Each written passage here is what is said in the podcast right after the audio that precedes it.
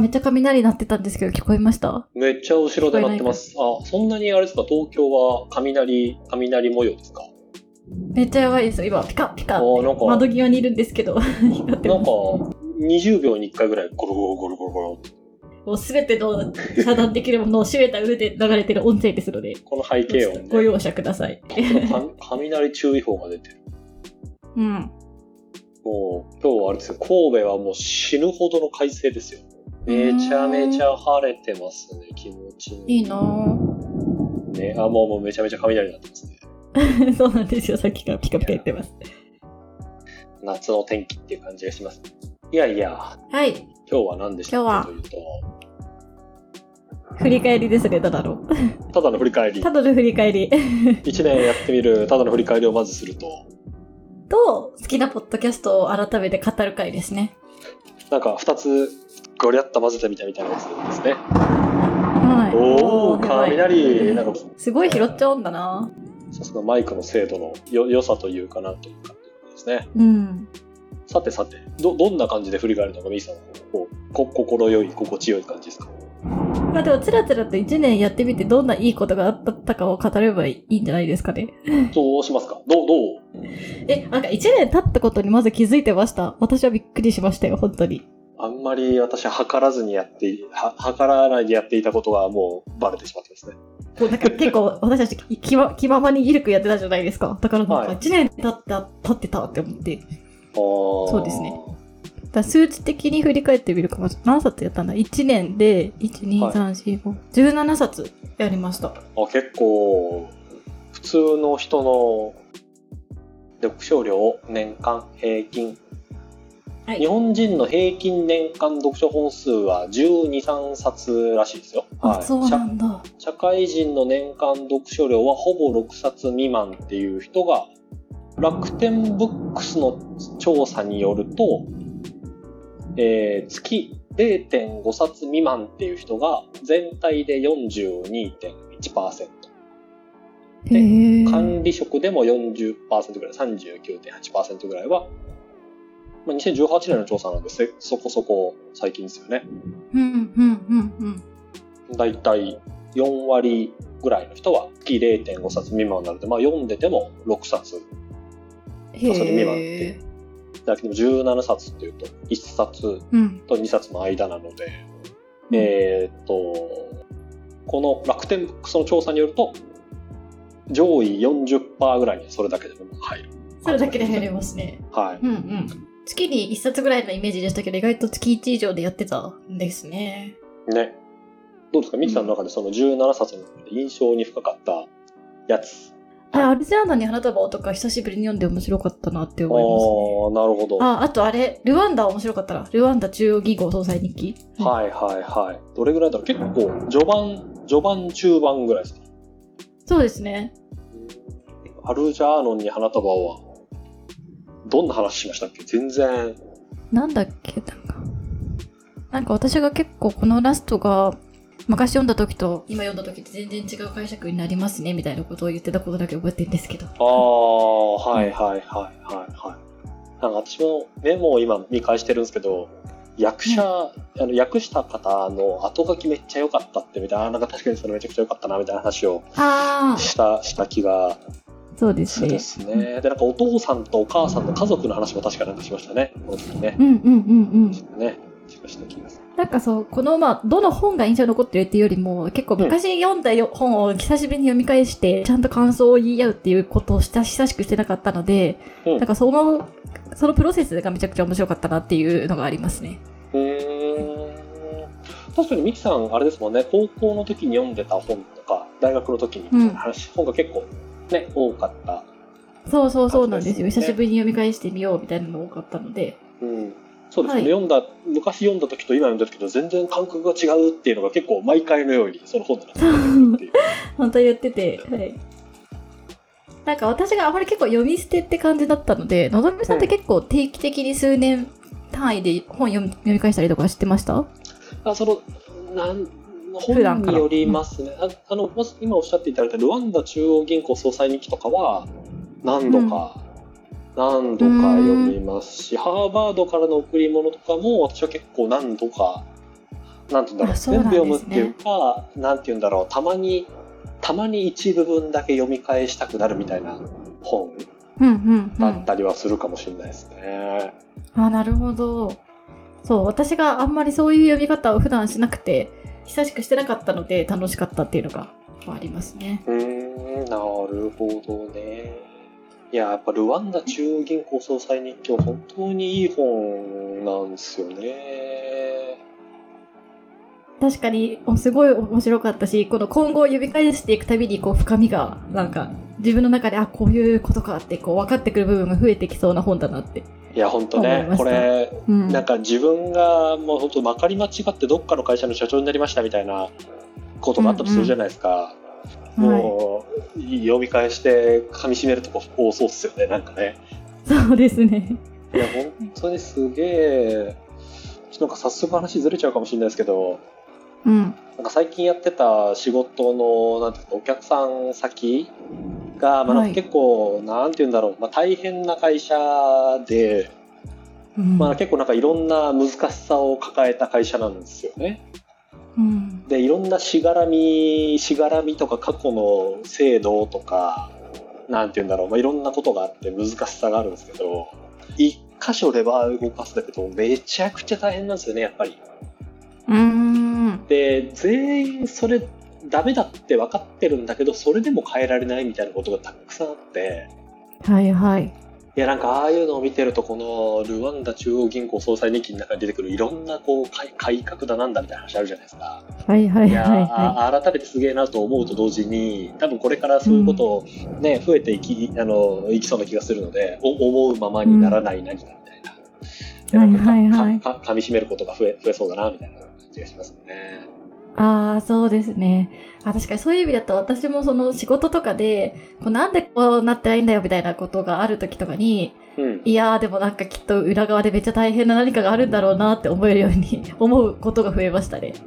単純にいけてないなとかじゃなくて、なんかあるのかなとか、あのよく見たらあの人は頑張ってるようだなとか、なんかあの調整をしているようだとか、なんかそういう風に見るようにはなりましたね。一年の変化ですね。うん。ミキさんがおすすめしてくれた本、たくさんあるんですけど、はい多はい。分私、ミキさんとこれ1年間やってなかったら、一一回も読まずに死んでいっただろうっていう、なんですか。あでもそれはもう本当、ミーイーなんですけど、本当に、あの、私もですよ。ハツカネズミと人間たち絶対に手に取んないし、はいはい。かかのようにも多分読まないし、うん。もう欲望という名の電車も読まないし、みたいな。なんかこれでもむず難しいなと思う、思う思う。んと、ほ本ってすごく面白いなと思うのが、例えば、ミキさんとこれややらずに、ハツカネズミと人間たちをか仮になんかなんまかり間違って手に取って読んじゃったとするじゃないですか。うん。はいあ。なんか、あマジわかんねえなと思って、うんなんか、多分20ページ目ぐらいで読むのやめて、どうですか？はいはいはいって聞かれたら、なんかいや、レビューで言うと2ですね、みたいな、よくわかんないですけど、もっと面白い作品たくさんありますみたいな話あると思うんですよ。うんなんですけど、なんかやっぱりこう読んでみて、話してみて、あ、確かにそういうこともあるかなって話すと、なんかすごく学びの多い本だったな、みたいになるんだと思うんですよ。うーん。なんか、こう、難しいなと思って、このほ本っていうものって、それをすごく私は1年やってみると実感するっすね。でもあそうですね。私も自分で紹介しといて、だから自分でもうまく喋れないみたいな本 本は結構あるなと思って、例えば欲望っていう電車とか全然難しいなって思っちゃったりとかもして、どこまで読めてたのかはわからんなと思いながら、わかんないところも含めて好きって感じで読んだりとか、でわかんなくてもいいやと思って読んでて、あんまりどこが好きかとかを言語化してこなかったので、うん。1年間でなんかそういうことを無理やり喋る機会があってよかったなとは思いますね。なんかいいなとか、なんか嫌だなみたいな感感覚と、なんか合わないなみたいなのって、なんか言葉にしてみるとね、なんか明確に、あの、なったりならなかったり、まあするから、いい、いいし。そうですね。はい。ね。なんか、でも一方で、その、あんまその、そう、の、なんか、のぞみさんに刺さってないかもとか思って、次何を選ぼうとか、なんか、あんまよ、わかんないなって思う思う時期がありました。一応なんか昔の本を選ばなきゃって思って、はうん、どうしよう。意外とストックが切れてきたみたいな、なんかそういう悩みあったりしました。い。本当ですか、これ、その1年のへ変化で言うと、その、なんですか、うんうんおおお互いに1冊ずつ選んで交互に一応やっていくっていう、なんとなくのルールあるじゃないですか。はい。そのなんか自然にできたね。はい。相手にさはいはいさ刺さるコンテンツを選ぶっていうところに対する意識で言うとどうですか変わらずあるのか、もう結構もう無視し始めてますみたいなことなのか、い、や、もうちょっとプレッシャー高まってますみたいなことなのか。あ、正直無視し始めてますねい。や、そうですよね。そうですよね。やってらんないですよね、そんなんね。え、のぞみさんも、まあなんかどうですか？なんか、や、一年間やってみて、そのじゃあ本を選ぶとかっていうことについても。なんか気にしてました？いや、あんまり、あんまり、あんいやななな、なんでかっていうと、うん。なんか、あの、これは、えっ、と、すごくいい意味でなんですけど、うん、もう、あの、ミキさんに何かインプットしたときに出てくるものが期待通りだったことは、期待通りっていうのは想定通りだったことがまあないわけですよ。あ、そう、すいませんでした。いや、違う違う違う。そういうことじゃなくて、いや、いい。だから枕、枕言葉にいい意味でってつけてるじゃないですか。こう、あの、あらゆることをなんかぼやかしてくれる枕言葉、いい意味でなんですけど、う んはい。いい意味で、なんかその、ミキさんの中でのこう情報処理プロセスがあるじゃないですか。が、多分自分が想像してるものと全然違うんだっていうことを、一回一回違うしってことを考えると、なんかそのおすすめするときって比較的それを想像しながらこう話すことになるじゃないですか。あ、これってこの人に入れたらこういう処理されたアウトプットが出てきそうだなみたいなことがないと、なんかこう、おお、雷。なんか難しい気がしていて、うん。なので、なんかもう、ミキさんもう好きに、好きにやってよみたいな 感じ。なでもなんかそのあれですね、うんそういう意味ではそ素材が多そうな本を選ぶようにはなったかもしれないです。あの、本にもいろんな本があると思ってて、例えば、いや、ちょっと、あの、題名、本の題名は控えますけど、いや、とにかくメモを取ろうぜみたいな本本とかあったりするじゃないですか。はいはいも。うそれってもうワンメッセージで、ちょっと言葉をすごく悪くするともう、あの、タイトルネタバレなんでもう味わう、もうクソもないじゃないですか。はい。けどなんか、例えば暇と退屈の倫理学とか最近取り上げたやつ？うん。とか、フォークの歯はなぜ4本になったのかみたいなやつって、こう、うん。あの、ですか、か噛み締めるとこがたくさんあるじゃないですか。か噛める、はいはい、はい。味が出るとこがたくさんあるので、その方がなんか、うん。いや、ミキさんってどこを、どこを、こう、ああ味を出しに来るのかなみたいなのが、いろいろこう想像ができるので、そういう本を選ぶようになったっていうのはあるのかもしれないですね。ああ、そう、あ、でもそういう意味では、そうですね。私もワンメッセージの本っていうか、まあ、ストーリーものが多かったですけど、まあなんかいろんな人がいろんな読み方できそうな話は一応選んでるつもりではありました。ね確かにね。戯曲ってそういう意味では本当にいろんなテーマを含んだものなので面白いですよね。そういう意味ではね。そうですね。まだ、まだ私は戯曲の扉をそんなに開けられてない気がするんです。そういう意味ではね。なんか意外と出版されてないんですよね、戯曲って。本当は現代演劇の戯曲とかで面白いやつもあるんですけど、うんなんか選んでみようかな。なんて言うんだろう。今一緒に働いてるその会社にインターンの子が何人もいて、あの学生、大学生のことが多いんですけど、その、細見さんたくさん本読んでるんですよね。本読むとなんかいいことあるんですか？みたいなこと聞かれることあるんですよ。ほう、なんかピュアな、ピュアなインターンですね。なんかまっすぐ、はい。まっすぐじゃないですか。なんかすごいまっすぐでいいな、まっすぐ。でいいなと思うんですけど、どうですか、うんなんか読んでいいいいことってありありますか？十何冊読んで。どうですか？いいことちょっと、いいことどうですか？その本を読むっていうよりもなんかこのふた二人で話話すっていうことを前提としたな本を読むっていうことにおいては全然興味がない本とかもよ読んで読んでみたら意外と楽しいみたいななんていうんですかお風呂入る前めっちゃめんどくさいけどお風呂入ったらすっきりみたいな。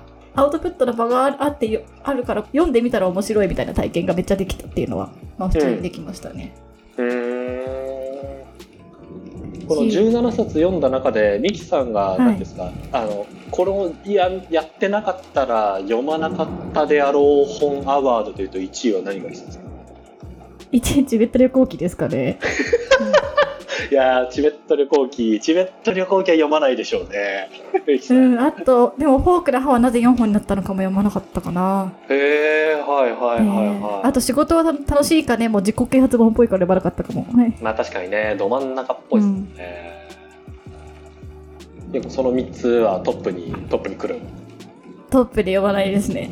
なるほどな。そりゃそうなんだよな。なるほどね読んでみていいことね。あんのかな？あんのかな？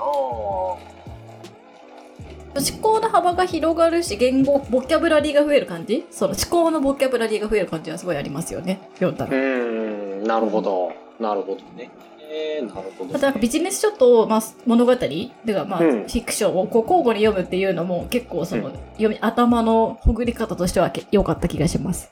なるほど。なるほなんか使ってる部分違うっていうか。どなんか前のあの人間の大地かなんかの時に話かもしれないですけどうん。その考え方が広がるっていうことにについてはい。すすげえ難しいなと思うのがそれ自体って結構不愉快なことだったりするじゃないですか。なんか知らないことを突きつけられるしうん。これってどうなんだみたいなことを考えなきゃいけないまあまあ普通に考えるとストレスじゃないですか別にそんなの考えなくてもね生きていけるしわ、わからないをわかるにするための努力が必要になりますよね。そうそうそうそう、ね。そうなんですよ、結構いいことありますかって言われるとなんか私なんか毎回あんまないかなと答えちゃうんですけど。そうか。えー？そう か。そうやってそうやって話していくのがいい。のなるほどな。あとは、はい。なんか、ストレングスファインダーとかで私学習欲強いんですよ。だから、なんか学習してること自体が喜びだったりするけど、でも難しい本を読むのは普通に億劫だったりするので、うんまあ、難しい本を読んでるっていう、この、こと、その使ってる時間自体が結構快だったりはしましたね。はあそのトゥトゥ難しすぎないけど学んでるっていう実感を得られてる時間ねあ、そうそうそうそう。そうあーまああれですもんねもうクソほど難しいなんていうの資本論みたいなの読んでると頭痛してきますもんねまあ、読まない、読まないですけど。は いいやわかんないですよ次次の私からのお題はそれかもしれないそうそう、読読書をしてよ、本を読んで何か得ら得られるっていうこと自体でも、本を読ん読むってことに時間を使ってることとかもいい効能があるかなって思います。そういう意味だと。ねそうねいい本いい本たくさんあるよな世の中私、なんかやっぱりつい新刊に目が向きがちだし、人からおすすめされるものも最近出た本が多いので、うん。一応コンセプトが古くて良い本を、まあ、発掘するってことじゃないですか。まあだからなんかそれそういう目線で探すことないから基本的にはいいなって思いました、知らない了承をたくさん知れたなって思うので、引き続きそのコンセプトはぶらさずにやっていきたいなと思ってます。紹介した本の中で一番古いのは？例えばかのようにか1912年の、そう、森鴎外ですね。かのようにが一番古いうんで。すね。いやまあこれも1900年以上前のやつですけそど、うなんかテーマはどっか、ね、テーマはどっか現代的ですもんね。なんかね、うん。この帰ってきた家族の、なんですか、秀丸が家族、海外に行って帰ってきてみたいな、うん。お父さんこれすごい覚えてるな。ね。うんね、これすごくいい、いいこれよ絶対読まなかった本ですけど、これは読んでみたらなるほどそうかっていううんやつでしたね。面白い本だったな、かのように。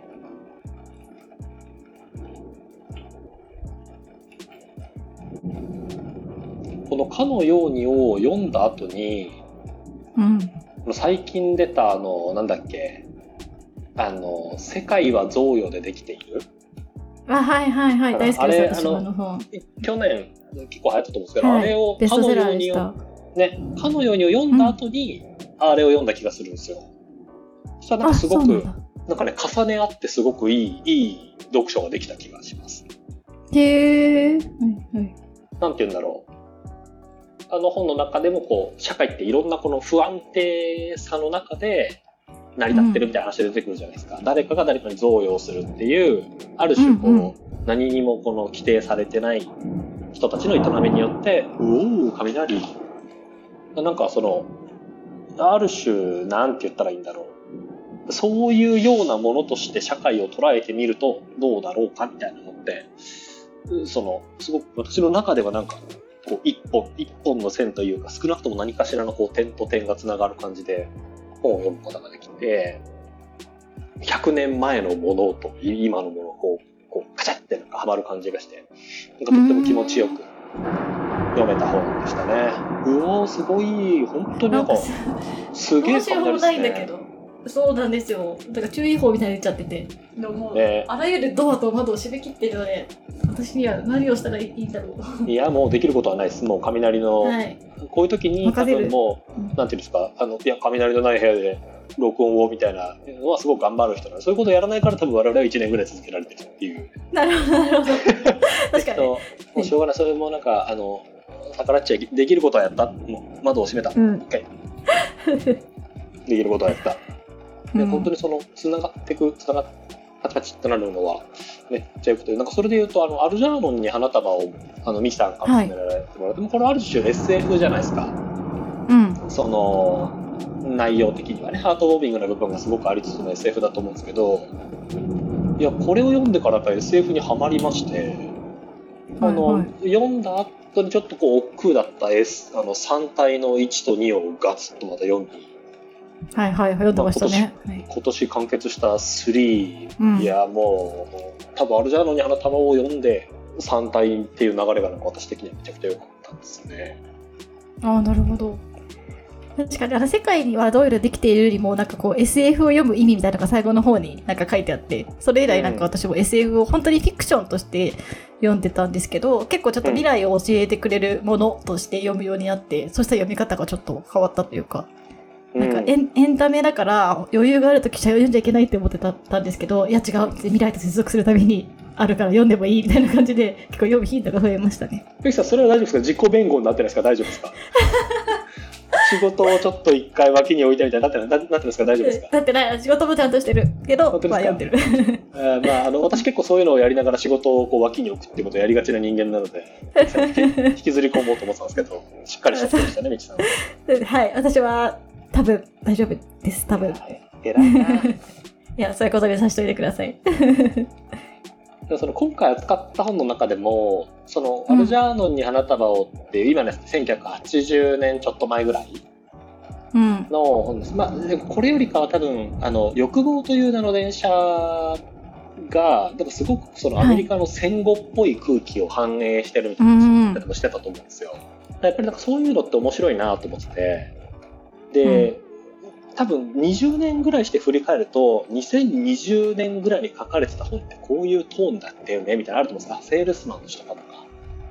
あのー、20日ネズミと人間読んうん。が、多分1920年代アメリカで、そう欲望とかセールスマンの詩がその後20年後ぐらいで、さらにそうですね。20年後ぐらいがアルジャーノンだから、確かに時代感感じる、そのその時々のなんか空気が違う感じはありましたね。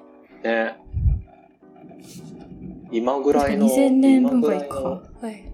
2000今年去年とかに出てくる小説って多分ね全然多分違うものになるんでしょうね家から出ないもろもろとかなんかそうですね。物を書くでもその物を書く人たちって考え、うんか考えてる気がしますよねなんかね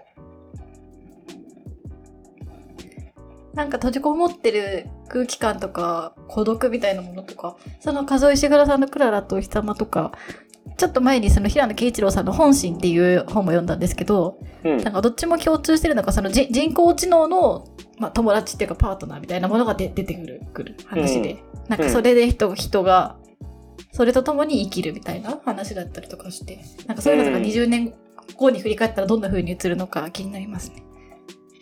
確かに確かに。ね人工知能乗っ取り系のものもあれば何ですか、ガンダムとかあのスター・ウォーズとかだと人工知能パートナー系だったりするじうんゃないですか、うんうん。うんまあ、そういうパターンがいろいろ出てくるんでしょうね。ね。そうですね。いや楽しいのがたくさんまた出てきそうですね。ね。うん。なんかあとで1年間ほど通して思ってたのは、なんかのぞみさんって本当に話聞くの上手だなって思って、なんかいつもうまく聞いてもらっなんか気持ちよく喋って終わってたみたいな感覚がすごいあります。いやだから聞くことについての、はい。はいあなんか私ももうちょっとうまく聞きたいみたいな、なんか感じで聞くことの本とか読んだりとかしましたね、私も。あ立派なな何が書いてあるんですか？聞くことの本っていうのは例えばあ、ね、なんか普通にでも質問の立て方とか、まあ聞くことについての態度とかですけど、はい。はいはいはいはいはい。ちょっと私も阿川佐和子さんを目指していくのがいいですかね。プロを、プロを目指していくのがやっぱいいかな。はい。あ、全然目指せると思います。はい。気持ち込めて、気持ち込めてください。いや、ちょっとこれ、あれですよ。後半のおすすめポッドキャストのところも話そうと思ってたんですけど、話すのが上手い人って本当いますね。う。うんん、自分、なんていうんですか、あのーこの本を読む人としてやってるとなんだよこの文章っていうのが、その自分で本を書いてみると、本本本を書くというのがいかに難しいかを実感するように、自分たちで話すようになると、他の話してる人の話し方がこんなに綺麗に聞こえるとはっていうのが実感できるようになり、はい。なのでこの1年間、あの、好きなポッドキャストというか、はなその人の話し方素敵だなって思う機会が増えましたね。そうですね。あの、ほん私普段仕事中 BGM、JWAVE かけてること多いんですけど、あの、本当パーソナリティって素晴らしい技術ですね。サッシャーすごいよって思いました。はい。J-Wave かけながら仕事してるってなんか歯医者さんみたいなイメージが私は勝手にあるんですけど、そう、本当ですか？すごいいいえね。、歯医者さん JWAVE かかってますか？え、かかってないのかな？私の勝手なイメージかな？もうちょっと。え、私のかかりつけは、あの、なんかクラシックかかってます。はいあ、なんかおしゃれ。おしゃれだな。私が行ってるとこの先生が J-Wave 好きなだけ。そう、多分そうです。そういうことか。そう、でも本当にあんなに綺麗によどみなく話せて、うん、なんか全然気にならない、突っかからないっていう、ああいう風に喋れること、しかもテンポもちょうどよく、素晴らしい技術だったんだなって改めて思いましたね。それもこの1年の気づきですね。うねん。なんなんでしょうね。その質問がうまいみたいなうん。のもあるし、間の取り方もそうだし、うんまあ、当然、こうなんていうんでしょう、口周りの発音うん。もそうだし、なんか最近聞いたのは、そのトレーニングとして母音だけで喋る。例えば、田中希実ですっていう時に、あーはい。おいえう。田中希実ですって母音だけだと、あーあーとかなると思うんですけど、うん。母音だけですぐ喋るみたいなのをこうトレーニングするっていうと、え、そうすると、どんないいことが？え、それをね、そうすると、こう、なんていうんですか、普通の言葉、田中希実ですっていうようになった時にも、母音がはっきり聞こえるようになると。アナウンサーの人って、やっぱその、このあえいうえおあおと同じように、母音っていう、だってその、たっていうことを言う時にも、子音の t が強くなるのか、a が強くなるか、そのバランスをどうするかっていうのすごく気にするというか大事なことらしいんですよね。へえ。で、母音がはっきりこう言えると、相手にとって聞きやすい。まあ少なくとも日本語はそういう言葉になるっていうのがあって、なるほど、そういうとこまでケアするんだなと思うと、それはもう一朝一夕でできることじゃ、あないだろうなっていう感じがしますね。あとその1年間やってて、なんかややればやるほど話すの上手くなるのかなって思ったんですけど、別にそんなことなかったので、なんか本当にちゃんと意識して トレーニングしないとダメなことだったんだなって本当に思いました。いや、わかんないですよ。1回目と今この回を聞き比べてみたら上手くなってるかもしれないですよ。いやいや、そんな、そんな変わってない気がする。まあそうですね。聞いてみ、聞き返してみてもいいかもしれないですが。それも目に見えて、なんか上手くなったりとか、自分の生活での中で人から話すの上手いねって言われるようになるとか、そういうことは全然なくて変わらなかったので、なんかなんとなく経験の差差だろうっていうか、質、量の差だろうとか、誰でもできるだろうみたいな思ってたことに気づきましたね、自分が。で、ああ。そうじゃないんだって改めて思いました。いや、1年だとまだまだなのかもしれないですよ。なんだかんだ。うんなんですか、あよく言うじゃないですか。こう、1000時間、1万時間とか言うじゃないですか。あ、はいはいはい。だからまだこう、17冊でなんか特別会とか入れても言ってもまだまだこう、なんですか、40時間、そっか50時間。確かに50時間ぐらいですかね。多分今まで、はい、やったのは。うんうん高校の数学の授業50時間受けてもまだまだ微分までも行ってないじゃないですか。多分うんうんうん。まだまだこれからなんちゃいます？あ、そっか。あ、じゃあちょっとこれからに期待ですね。うん、もう5年、5年ぐらいやって多少上手くなったかなみたいなあこと確かにね。1000時間って思うと1、1年で50時間だとすると20年ですからね。長えな 長えでも本当に話すのを上手くなるために、いうん。や、本当かどうかわかんないですけど、その BCG にいた時に、まあそのカナダ人もプレゼンが得意な方ばっかりじゃないけど、うん。そのポジションが上がっていくに従って、プレゼンの機会も増えるし、営業にも行かなきゃいけないし、そうすると、もう話すってことそのものが、あもうスライドなしでどれぐらい話せるかってことが価値になるからっていうので、もう自分のこの映像をカメラで全部撮って、うん。で、振り返って、誰かに見てもらってみたいなことを、もう勝手にやってトレーニングしてる人がいるっていうのを聞いて、あ、でも、いますよね。時々いますよね。すごいなと思って、うん絶対できないですもん、そんな、そんなこと。ああいう、そういうレベルでやらないといけないんでしょうね、本当にね。でもそういう意味では、なんか私編集してるんで、編集するたびにし死にたくなりながら、まあ、編集してますけど。あ、もうまた、よくまとまんない話して、あーって思いながら。はいいつかブレイクスルーが来ることを期待しながら、なんだっけ、最近なんかのあ文章の中で、なんかそう、このできないっていうことを、うん。こうどれぐらい心の中に寝かせておけるかみたいな話が出てて、ほう。と言いまと？ですきない、できないっていうことがまあ仮にあったとして、できないからやめようとか、できないからなんちゃらしようっていうその、できないっていうことを対象として取り上げて何かアクションにつなげようとすると、どうしてもすぐ辛くなっちゃうと。とか、うんうん同じようにわ、はいわかんないとかっていう時に、その時に例えばなんか、いや、だからこういうことを試してみようと。こんな風にトライしようみたいなことをややるじゃないですか、人間だと。うん。とか仕事の中でも、あ、今英語できないな、じゃあ英会話やろうとかなりがちだと思うんですけど、うん。逆にそう、そうしないみたいな。ただできないなとか、ただわかんないなみたいなことを、ただそういうものとして心の中に置いておこうみたいなのを見て、へえ。だすぐ、すぐ何かしようとしない方が、結果的にいい、いい感じになることって多いんじゃないですかって。はいはいはいはい。例えばミキさんが、いや、私なんでこんな話してんだろうって編集中思ったとするじゃないですか。その時に、いや、じゃあ次はこういう話し方トライしてみようとか、いや、じゃあもう、もう話すのやめようとか、そうなると、そうじゃなくて単純に、ああ、なんかできないなーみたいな のを、ただ、ただ、はただ置いといて、あの、うんやってると、意外と突然ブレイクスルー来ますよとか。来るかもしれない。来るかもしれない。それでもすごい、私的にはすごいポジティブなファクトというか、いいですね。あ、じゃあ、そういう感じでいこうってなりますね。うん。だね、いろいろこう改善だなんだで、まあできまあできることもありますけど、疲れちゃいますからね。うんうんこいことやってると。まあだからマイク良くするとかで、本当できることは全部やったんで。あで、さっきからあれですもん、雷も止まってますから、多分ミキさん飛べてるんでしょ雷を。そう、そうなんですよ。素晴らしい。実は。素晴らしいですよ。あ晴れてきましたね。はい。いやー、素晴らしいですよ。まあしかも、ここでね、別に話し方が何だろうとも、あの、だ、だ、誰かに迷惑かけてるわけでもないし、あらゆる人に一時停止ボタンを押す権利がありますから。うんうん。まあ、っていう、っていうマインドセットが強くなったのも、私は1年間やってよかったことな気がしますね。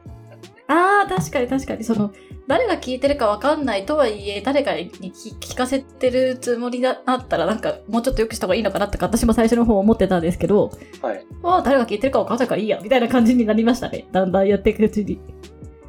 このクライアントワークしてる人あるあるで、頑張、頑張っちゃう。もう、もうそういうとこは、あれ結構もう、知らねえよって無視してやるいい、いい、いいのかどうかわかんないですけど、まあ変化ですねそうですね。特になんか私はそのアナリティクスとかも全く見てないから、なんかマジで本当に誰も聞いてないかもしれないけど、まあいいやっていう気持ちでやってます。登録するところの、なんですか、アカウントを私が、なんですか、自分の Google のアカウントに紐付けてしまったがために、ミサ見れないっていう。あ、そうそうそう。でもなんかそれが良かったらって。見てたら私結構見ちゃう気はするんで、あ、なんか今回こうかとかなんかななならなかったから良かったなって思いやー、うんそうなんだ。いやいや、この後のこのおすすめポッドキャストの話もしたいなと思うんですけど、いや、なんか、えこう聞いてると、あ、この会社多分、ポッドキャストに KPI とか貼ってそうだな、みたいな、なんか、ポッドキャストもあるわけですよ。辛く、辛くなりますもんね。そういううのね。